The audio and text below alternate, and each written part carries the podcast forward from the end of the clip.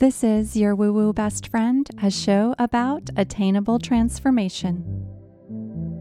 Hi, it's Andy. Welcome back to the show.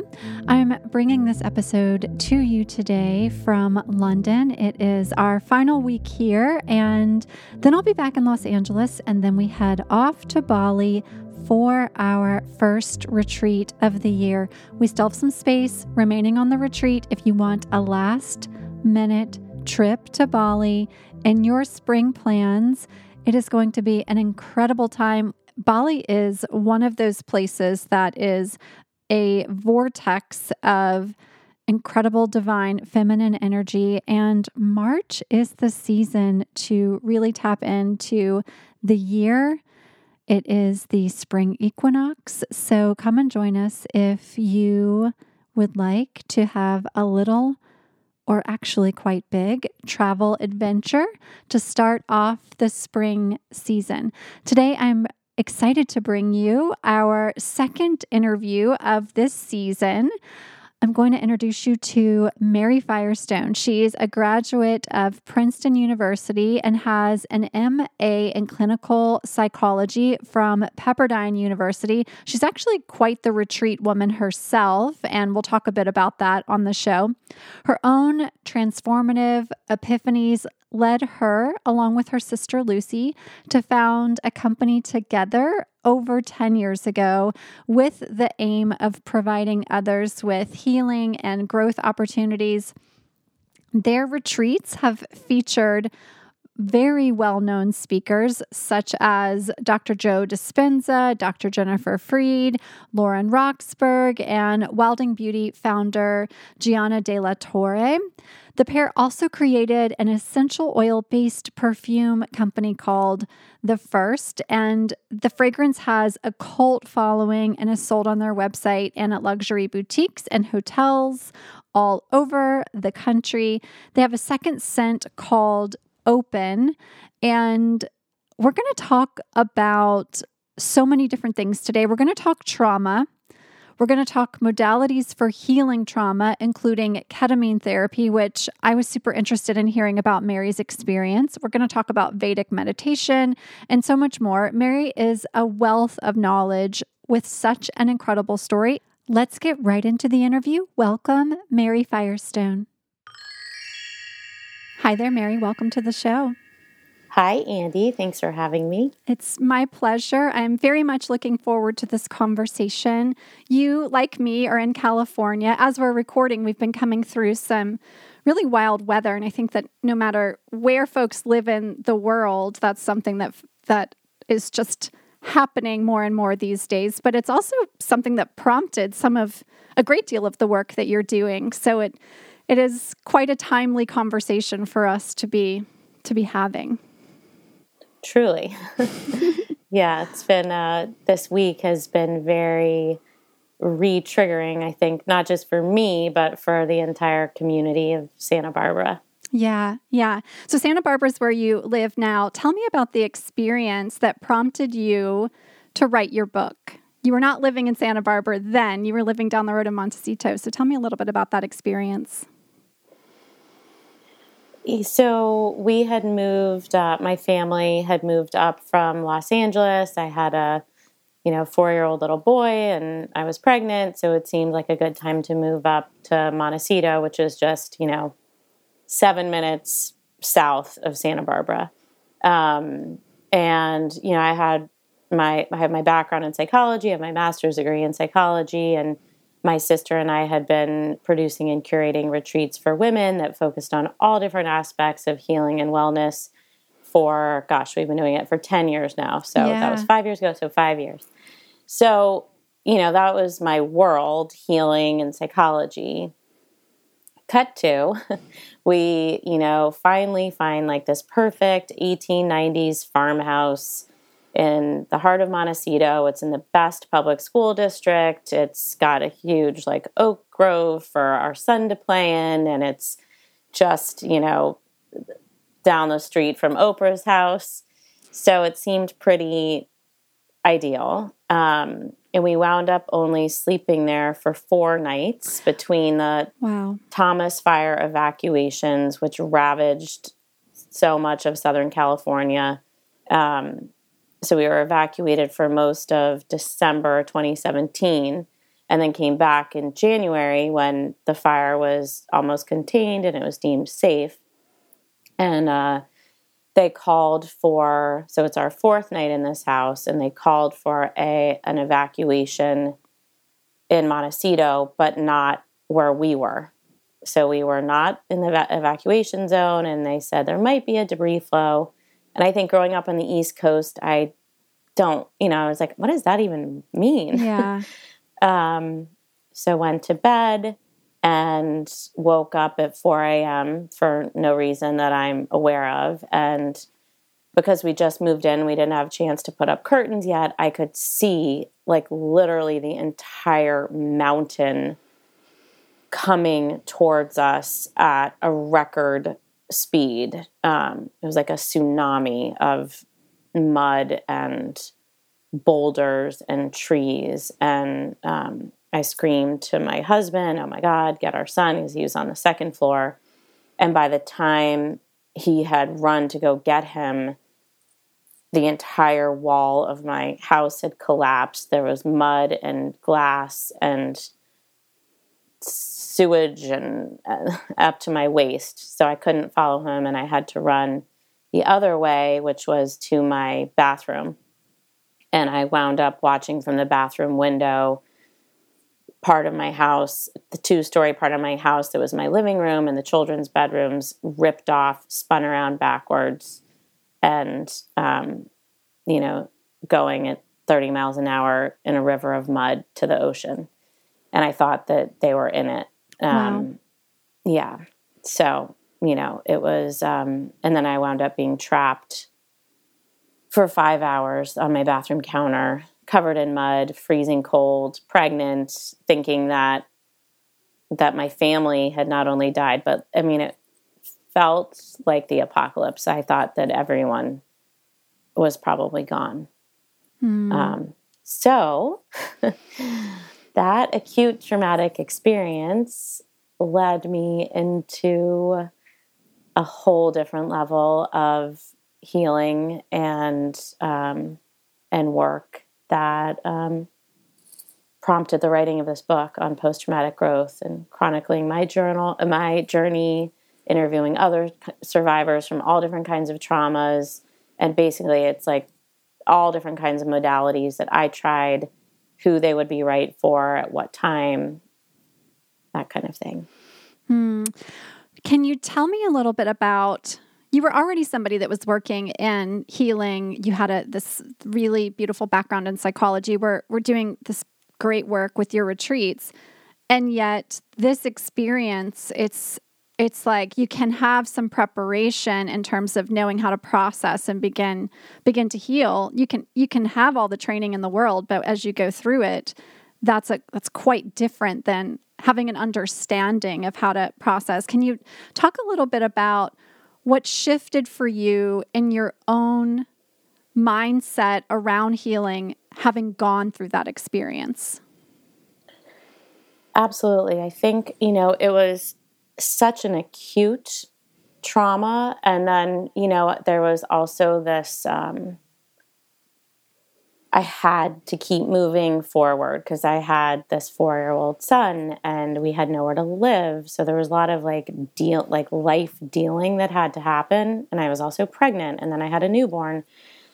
So, and I'd all, you know, I had, you know, some instances of sexual abuse in childhood that had led to me exploring um, psychology and, and healing in the first place but that was kind of different. Like there was like yeah. an acuteness, and I think one thing that I really recognized even in before the mudslide and then afterwards the reason that just psychology I felt was going to be not quite the right fit for me and what I wanted to do in the world because it was so intellectual. Yeah. And I recognize that, you know, going to talk therapy is extremely helpful and also there i could feel that there were still layers of trauma being held in my body and in my subconscious that weren't clearing from just the intellectual mm. So I think again with you know the the healing after the mudslide, that was very apparent. Is that to your point, we can intellectually understand something and process it, and there there's more work to be done. Um, you know, in releasing the trauma from the body and the subconscious. So that was the really exciting part for me in my healing was discovering those new modalities and experiencing i mean i just got super tested this week on monday when there was evacuation orders and flooding and my house was flooding and um, I, I was able to yes i was triggered and also i realized how effective those modalities were because my you know the level of my anxiety was appropriate. It wasn't off the charts. My responses were appropriate. So I'm like, oh, this actually it really it really works. yeah. Yeah, I want to talk a little bit more about some of those modalities before we get there. For our listeners, if someone's hearing this and they're thinking, okay, I get the intellectual part, but how do I even know if I'm holding something in my body? Like, how do I begin to even discover and uncover that? What are some ways that we can tap into the body and into the heart to begin to release trauma that may have been stuck for a really long time. Yeah, absolutely. Um, I think, you know, for me, one place that, and a lot of people tend to store trauma and anxiety is in your gut. So if you're having digestion issues, um, you know, I know irritable bowel syndrome is like a catch all that a lot of doctors diagnose that means nothing except that they know there's something wrong and they don't know what it is. But often I find that that is a good place to start if you're having sleep disturbances mm. or issues falling asleep or staying asleep or nightmares, um, digestive issues, um, chronic headaches. Like there's ways that the body is giving us signals that mm-hmm. if we, you know, even in one, you know, with uh, Kim Vincent, who I write about in the book, she practices NLP and hypnosis. And, you know, it's really asking those sensations in the body, like, what are you trying to tell me? Um, and I, I think that's a good way to begin to identify that there's something to release. And most of us, I mean, it's a sure thing that human beings will experience pain and suffering and trauma on some level. So most of us probably have something yeah, to release. it's in there. it's, it's in, in there. there. yeah, and now and now as as you begin to have that awareness and I know the folks that listen to this show, they are the type of people that are having that awareness that yeah, I'm probably holding on to something. Then you have an opportunity to start to to connect to modalities, which is something we talk a lot about on this show, is the modalities that can support moving through trauma and just general general modalities that are good for our general well-being as we're yeah. as we're just living our lives. So what are some of those modalities that you think have the best impact in releasing trauma and just living a well life? I think a really good place to start is um, meditation. And for me, that was, you know, I'm super type A and you know, years ago, I've been meditating for almost 20 years now. But I remember going to the first free seminar and thinking, like, there is no way, like, no way. And, um, and there was. And it, I think that was the first time that I really could, like, quiet a lot of the chatter and get underneath some of it. So I really I recommend meditation. There's so many different schools of meditating. Um, the first one that I started with was Vedic meditation. Mm-hmm. And my teacher, uh, Christian Bevacqua, he is still teaching green tree meditation. It's a great place to start. And something that I love that he said is, um, and even when we're talking about like places or things that we're holding in the body, he says, you know, when the thoughts come up and, you know, it's like little bubbles and soda. And we also, you don't always need to know what it is. It's like before you take the trash out, you don't like root around through it to see what's in there. You just take the trash out. So it's kind of the same thing. It doesn't always, it's not always necessary to identify what it is. It's like, let's just work on feeling better and calmer and more at peace and harmonious within our bodies. So I think meditation is a great place to start. Um, movement therapies, mm. you know, as um, trauma often we kind of get like shocked out of the body because what's happening is so intense that there can be a tendency we go into the fight, flight, or freeze response. And it's almost as if we leave our bodies. Um, so, coming back into our bodies and recognizing our bodies as a safe place to be and to inhabit. Um, so, movement therapies, be it yoga or even I love to just like dance around sometimes and just like shake it off. Me too. You know, love that. Right? yes, it's, it's the best. It's the best. And, you know, Peter Levine, who's a trauma expert, he's written a whole book about kind of um, shaking, well, not, it's all about shaking the body, but, you know, animals in the wild, like when the wildebeest is chased by the lion, when they get to safety, they shake and they release all that excess cortisol and adrenaline from their muscle tissues in their body. And we as humans, we're like, we contract. Yes. We contract and we're like, I'm to hold it. I'm to hold it. And it's like, that's not to serve us. So I think that's another great tool for releasing. Um, and if, you know, if there's if you've been on your healing journey for a long time and you're feeling like at a plateau, I really, ketamine therapy changed my healing mm. experience mm. and my life. Um, I'm not talking about like these little ketamine bars that are popping up. Um, and I'm not talking about the street drug special K or anything like that. I'm talking about doing it with a, a trained psychiatrist. Um, but ketamine is the only legal psychedelic. It's also known to be the gentlest, but also the most effective and powerful. So, uh, for me, and I'm the person that was like terrified of drugs and like bad at smoking pot and all of it. Um, but it was, you know, I, I, my experiences were with Dr. Jeff Becker, and we worked together and talked about what I wanted to look at. He explained what would happen. He injected it. It's got a short half life, so you have this like 20 minute journey. Oh, interesting. Come, yeah, yeah, come back short. down. Another injection. So it's three little journeys. And then you have time to like kind of process with him and then, you know, in follow up sessions. But, um, you know, he explained it to me. It kind of quiets this thinking, chattery part of the brain, and it actually allows new neural pathways to form because because those parts of the brain that are normally so active are quieted. It allows like if you think of your brain as different groups, like in high school.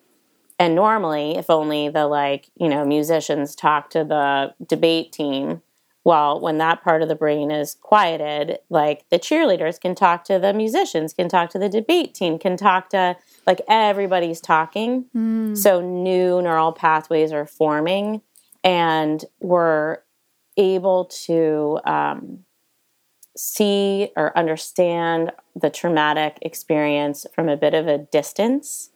It's almost like depersonalizing, and there's like a reprocessing around it that for me I found incredibly cathartic in my healing. Interesting. Okay, I have like so many ketamine questions, but that's not what this entire show is about. But I do I am going to ask you like one or two questions because it isn't something that I have I have worked with. And actually, I don't think we've had anybody on the show thus far and and coming into our third season that's really talked about it. So, I'm thinking from a listener perspective, these are the things that they're rolling through their head right now is how trippy is it? Like what level of psychedelic are we talking? We're talking um and again, you're talking to someone that had never done any of this. So Sure. Uh, and since then I will say I have um I have tried psychedelic mushrooms too since then. So those are the two things that that I can compare. Can compare, yeah. Yeah. I would say the ketamine is super trippy. So yeah. that's why you want to be with a doctor in a safe environment. You know, you're uh, you have an eye mask on, there's music playing, you're reclined in kind of a lazy boy, and you're not aware of your body. You are yeah. in a completely different realm uh, and dimension that is really it, it was not scary for me once you kind of let go and it's kind of beautiful and wondrous and like wow this is all available and all this love mm. and connection but we're all stuck in our three-dimensional realities which are necessary to you know get about our daily lives and, and stuff but but to just understand that that's there mm-hmm. it, it's it, uh, it's worth exploring if if it's safe for you and good for you. Yeah. Um, I really found it to be life changing. Mm, very cool. And on the other side of it, when you have that experience in the doctor's office, with which is a guided and safe experience, you are you able to then still access what what was shown to you in that experience and then continue to process after that? Exactly. So, um, although ketamine has a short half life, meaning that it wears off quickly and it leaves your body quickly, which is another reason why it's a good good choice. Um, yeah. The the neural pathways Dr. Becker explained, like for even weeks following, like if there's still reprogramming and reprocessing going on, and it's almost as if like, I mean, it sounds woo woo, but it's like you never noticed how beautiful that flower was before. Yeah. and then all of a sudden, I felt like, at least in the days following, there was like my aperture was more open yeah. for taking in like the wonder and the beauty that maybe I the day before had just like not noticed because you know yeah so it yeah. continues to to happen and I remembered most of my i mean i had like certain poignant images shown to me or scenes and i remembered those mm. um, so yeah you do remember yeah very cool yeah my the my experience and this iteration of my life is with a little bit of microdosing of mushrooms and there's a, mm-hmm. a little bit of that experience of definitely that those experiences of wonder of oh, I didn't realize how beautiful the flowers in my right outside of my back my backyard window are. There's definitely some of that. And I am the person who was not scared of drugs when I was younger. So I tried all the things when I was like okay. in my 20s, but it was so different then because it was not, who knows what I was actually getting my hands on when I was like at some party in my 20s at some club in New Orleans, which is where I was living. So who knows what that was like. And and that I I, I've just noticed the experiences with mushrooms specifically in a much more controlled environment and in a microdosing sort of way have been so different from anything I experienced in my in my wild youth days. Yeah, and I just want to say something about that too. I think that your intention going into taking whatever it is or mm-hmm. whatever experience is really important. Like if we're going into it with reverence and yeah. you know i'm taking this not to escape or you know and sometimes it's fun to take a i've done that now like had a little bit of mushrooms with a bunch of girlfriends and dance dance dance yeah. but if the intent you know whatever the intention is if it's like show me what i need to know help me heal i think there's a different outcome than and I love New Orleans, but like, woo! yeah, definitely a different outcome. It was it yeah. was all fun times, but very sure. different outcome. yeah. Okay, what's one thing that you think that the majority of people get really wrong in regards to trauma and healing? I think that there's like an end point that like I'm done, you know, like I'm healed and um, and I think you know certainly when we're in the aftermath of trauma or in a re-triggered state and we're suffering you just want to get through it. And like i want this part to be over. Um, and it will be over. And that's like the whole point like the title of the book trusting the dawn. Like it always gets light again which i need to remind myself of still sometimes you know like the rain will stop, these feelings will pass. So I think that's something that I really want people to know. It's like you have not failed at your healing. It's uh, like it goes like this and that's okay. And and when we get triggered, you know, I think it's just like another opportunity like, oh, okay, there's like a little bit still undone here or, you know, I've been through a really hard time. So that's why these feelings are coming up. But like look how well I've done and look how far I've come. So I think that's that's something that um yeah, I just want people to know. Yeah. What would you recommend to someone who is going through the healing process, has had something traumatic happen, and they're having moments in which they're like, today is a day of a lot of darkness, and I need to, I need, and they're able to recognize that, but they don't necessarily have a strategy to like kind of jump start the shift. What are some things that you would recommend to really get in there and make make a marked shift in order to get to the place where you can be sitting down to do the meditation where you can be really connecting into those modalities what's that what's that what's that good stuff that can help us get through that hump um yeah i actually just had that day on monday it was the five year anniversary of the mudslide and mm. You know evacuation orders and, and I, uh, everything i just said and um really intense. And i think a really important thing is like acknowledge yourself yeah. for noticing and for for saying like whoa i'm like this is a really hard day. This is a hard moment. I, I feel like i'm in the dark. And and then for me something that's really helpful is journaling like writing it all down like yeah. don't sugarcoat it. Like you know most days i have like a journaling practice where i'm grateful and manifesting and all you know. But on those dark days like don't skip over those feelings. Like get them out write about them if there's someone safe to speak to about them like speak about them. Um, cry. Crying releases cortisol um, and then again it's that even if you don't feel like it and i understand because i didn't feel like doing it the other day either but like make yourself move your body totally um, and get in your body again. Like I think mm-hmm. again that like whoop, I'm out again. It's like okay, feel your feet on the ground, like scrunch your toes, like do a body scan. Where am I feeling this? Okay, I'm feeling it. Now we're going to move our body. Now we're going to breath work is amazing. Just you know the box breathing that can help kind of regulate our um, parasympathetic system. Um, so the box breathing is like, you know, we breathe in for four, hold our breath for four, breathe out for four, hold at the bottom for four, and onwards. Doing that for five minutes even can help kind of reset ourselves.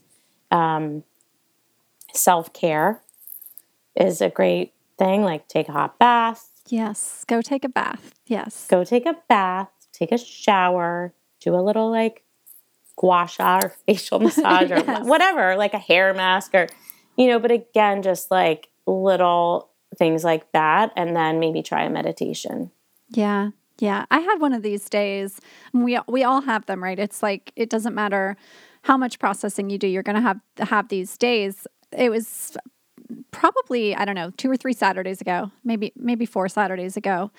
And I'd gotten some news that was was was pretty tough and I was like I was I, I, I could have gone two directions where I was like, mm, this could like make me retreat like pretty quickly, like that contraction, mm-hmm. or I can like go move this move this through my body. So I got in the car, drove over to Lake Hollywood, which is like a four mile loop, cranked up the music as loud as I could on my earbuds or my AirPods, and it was like Kendrick Lamar and it was like blasting it. And I just cried and like speed walked around the lake. And I was I was kind of like laughing with a girlfriend later that night. We were having a chat which is always really helpful to me too just like having a connection with a great girlfriend and she was like how you doing how'd you process like what happened today i was like oh i did like kendrick lamar walked and was like the lady crying at the lake but it felt amazing to just get that through my body.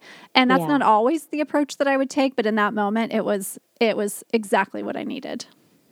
Yeah, I think it's a good one. Um, and also, you know, for people that are if if people are feeling even darker than that and there's like you know suicidal thoughts or anything like that like please like call your therapist yeah. there are hotlines like call somebody like mm-hmm. you're not mm-hmm. alone and again like the dark it it does it does always lift and pass so just hold on and call someone yeah if if you really important to share really really important yeah. tell me about the process of writing the book for you how how was it writing the book um, you know, it was really cathartic. It was definitely hard work. It took years. Yeah. Um, it was a real labor of love. And um, yeah, I think, you know, what spurred it on, I, I like remember the moment where I was like, ah, I need to write the book. I was coming back from a college reunion and I'd been telling the story of the mudslide over and over and over again because, you know, people hadn't seen me since it and realizing, you know, being met with like, oh my God, and PTSD, and oh my, you're going to be like cursed forever and haunted. And, um, and realizing on my plane ride home, like, well, yeah, it's true. I definitely had PTSD. And I'd also had like such incredible growth and amazing things happen in my life that never would have happened if I hadn't gone through that intense contraction of trauma and then the healing. Um, so from that point on, it was like, okay, figuring out what it was, how to shape it.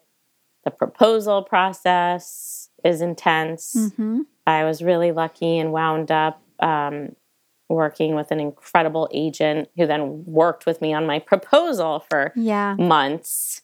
Um, and then the actual writing. And for me, it took a lot longer, just that maybe than other people, I think, because I interviewed a ton of different people um, and did like lots and lots of research. So there was that. yeah. yeah. Yeah. No small feat and so very rewarding. So rewarding. Yeah. I mean, it's great just to be able to connect with you and, um, you know, have different people from all over the world actually at this point, like reaching out and saying that it helped them in some way. It, that's the point. So yeah. So hopefully. Amazing. I want to ask you before we wrap up about your retreats. You've been leading retreats, as you mentioned, for over a decade. We lead retreats in this community too. I think for both of us, we know what brilliant time and space retreats can create when we're really thinking about making a commitment to self. Yeah. So I'm I'm interested to hear from you a little bit about your retreats and why you find them to be so important in our life journey. Well, I guess the what leading up to the retreats. So I have my master's in psychology. I've moved to California from the East Coast and been exposed to energy healing and Reiki and yoga and all, you know, it sounds ridiculous, but like I've never done yoga before I moved to California. Um, so that part of my life was opening up. And then um, my sister and i lucy who we have our company together firestone sisters we had been doing a lot of travel writing at the time. And all of a sudden it just crystallized that for us like travel and going to a new culture and a different space was already a little bit healing because you're away from like the day to day and you're in a you know, cocoon of learning about other people or being somewhere that's lovely. So it was like, oh, okay, that's very healing. And then if we could bring like these practitioners that had helped change our lives to these beautiful places and kind of curate the whole thing for people, then all they have to do is show up, go to whatever workshops they want to go to, and then also have time and space in a beautiful place to just get in touch with themselves again. So that's how it began. And I remember our first one, I was not a mother yet, and we had like scheduled like 7 a.m. yoga. And I was like, where is, you know, so and so and so and so and so and so? Like, why aren't they here? And then I'm like, okay. like, they're delighted to be away from their kids and to be able to sleep. And so now, you know, over the years, we've curated the timing and everything is like if whatever feels right to you, you are your own best guide, you are your own best guru. Uh, so we have our next one, our next big one coming up in May on the island of Mustique in the Caribbean, which is just mm. like a mm. magical place in and of itself.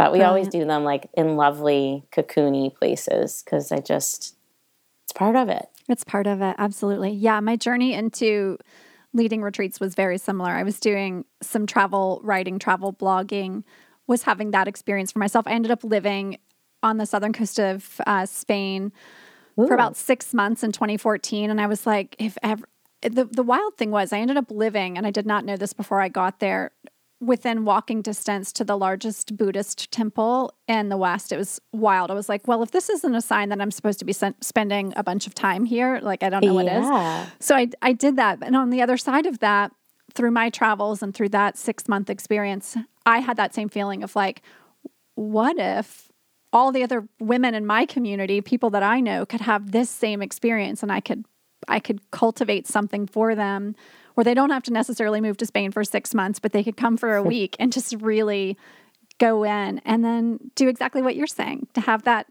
be your own guide, be your own guru and we'll make all the things available to you. And it's it's been such a special part of my life, so I always love hearing about other retreats. I love that, Amy. Oh, I want to go on yours. Yeah, and I want to come on to each other's retreats. yeah. yeah, seriously. Seriously. I'm like, hmm, I may be coming to Mustique. That sounds amazing. And Spain sounds lovely. yeah. So good. So good. Okay, so to wrap us up, anything else that's been on your mind most recently as we've been moving into this year of 2023 that you would like to share with our listeners? Any parting words of wisdom? Um, hmm. I think, you know, starting a new year, there's always this feeling of wanting to like make all these changes and burst ahead. And, and I have it too. And I've really been working now to kind of modulate and balance and recognize that that is, you know, the best stuff in life comes from that place. And, and often when we're pushing and forcing, that the results are not um, fulfilling if they yeah. happen, you know? Totally. I don't know totally. how wise that is, but that's I think it's pretty. I, right I think now. it's pretty wise. I, have very much been in this headspace of like, let's let go, let's surrender, let's like let things flow. We don't have to have like these huge priority checklists. Like, let's just be a little bit coming into yeah. this year. And astrologically speaking, two planets have been retrograde, Mars and Mercury, until January 19th. So, mm-hmm. which I did know about. So I'm like, I'm just not even going to push or worry about anything till January 19th because it's going to get met with resistance. Yeah. Good thinking. Good yeah. thinking. Always check with the stars, they'll help guide totally. you. Yes. Yeah, I have a part about that in the book too, psychological astrology, mm. which that I love. I recommend Dr. Jennifer Freed. She's amazing. She has two books that map to your soul and something else. Anyway, Dr. Jennifer Freed, she's great. And then also um, Chani Nicholas is really helpful too. She's so great. Yeah. I love her. Brilliant. So, where can folks find the book and more about you and the retreats, the Firestone Sisters, all of that good stuff? On my I have my own website which is maryfirestone.co, not com because someone else has that. And then firestonesisters.com. Um, and the book is everywhere. It's on Amazon, Barnes and Noble, your local bookseller. Perfect. So, Perfect. Yeah. Thank you so much for joining me today, Mary. It's been such a treat. And I encourage everyone to go pick up a copy of the book and to go book a retreat somewhere this year in 2023. Truly. Yes. And I'm going to book yours, Andy. I love it. I love it so much. Thanks for joining me. Thank you, Andy. Thank you so much to Mary for joining us for this episode today. For this community, before we wrap up this episode, in this season of the fish and Pisces season, a season of imagination, creativity, daydreaming, compassion, and the romance of life, I am excited to share that I have something brand new coming for you for being a part of this community. It is a monthly membership for conscious creatives and ritual lovers, we will gather monthly and you'll have a portal full of magical meditations, affirmations, and playlists for your mind, plus business and career resources for your inner CEO. If you're interested, make sure you are on our newsletter list. I have a link to sign up for the newsletter in the show notes. That's where you will get the details for our monthly membership and have first access to join us in this new membership community. Lastly, before I sign off this week, if you have not yet left us a review this season or for this show in the past two seasons, please make sure you drop down onto the app that you are listening to this show on and tap five stars if you think that that's what this show is worthy of. If you're listening on Apple Podcasts, go ahead and leave us a note in the review section about this particular episode. Let me know that this is the episode that you listened to. Let me know what you thought about the episode. And if you have recommendations of future topics or guests, let us know that too. You can tag us at your woo woo BFF if you are so inclined to share this show on your Instagram and your stories. Give us a tag at your woo woo BFF. I will see you back here next Thursday, like we do every week. With that, we are complete. Much love. Signing off. Your Woo Woo BFF.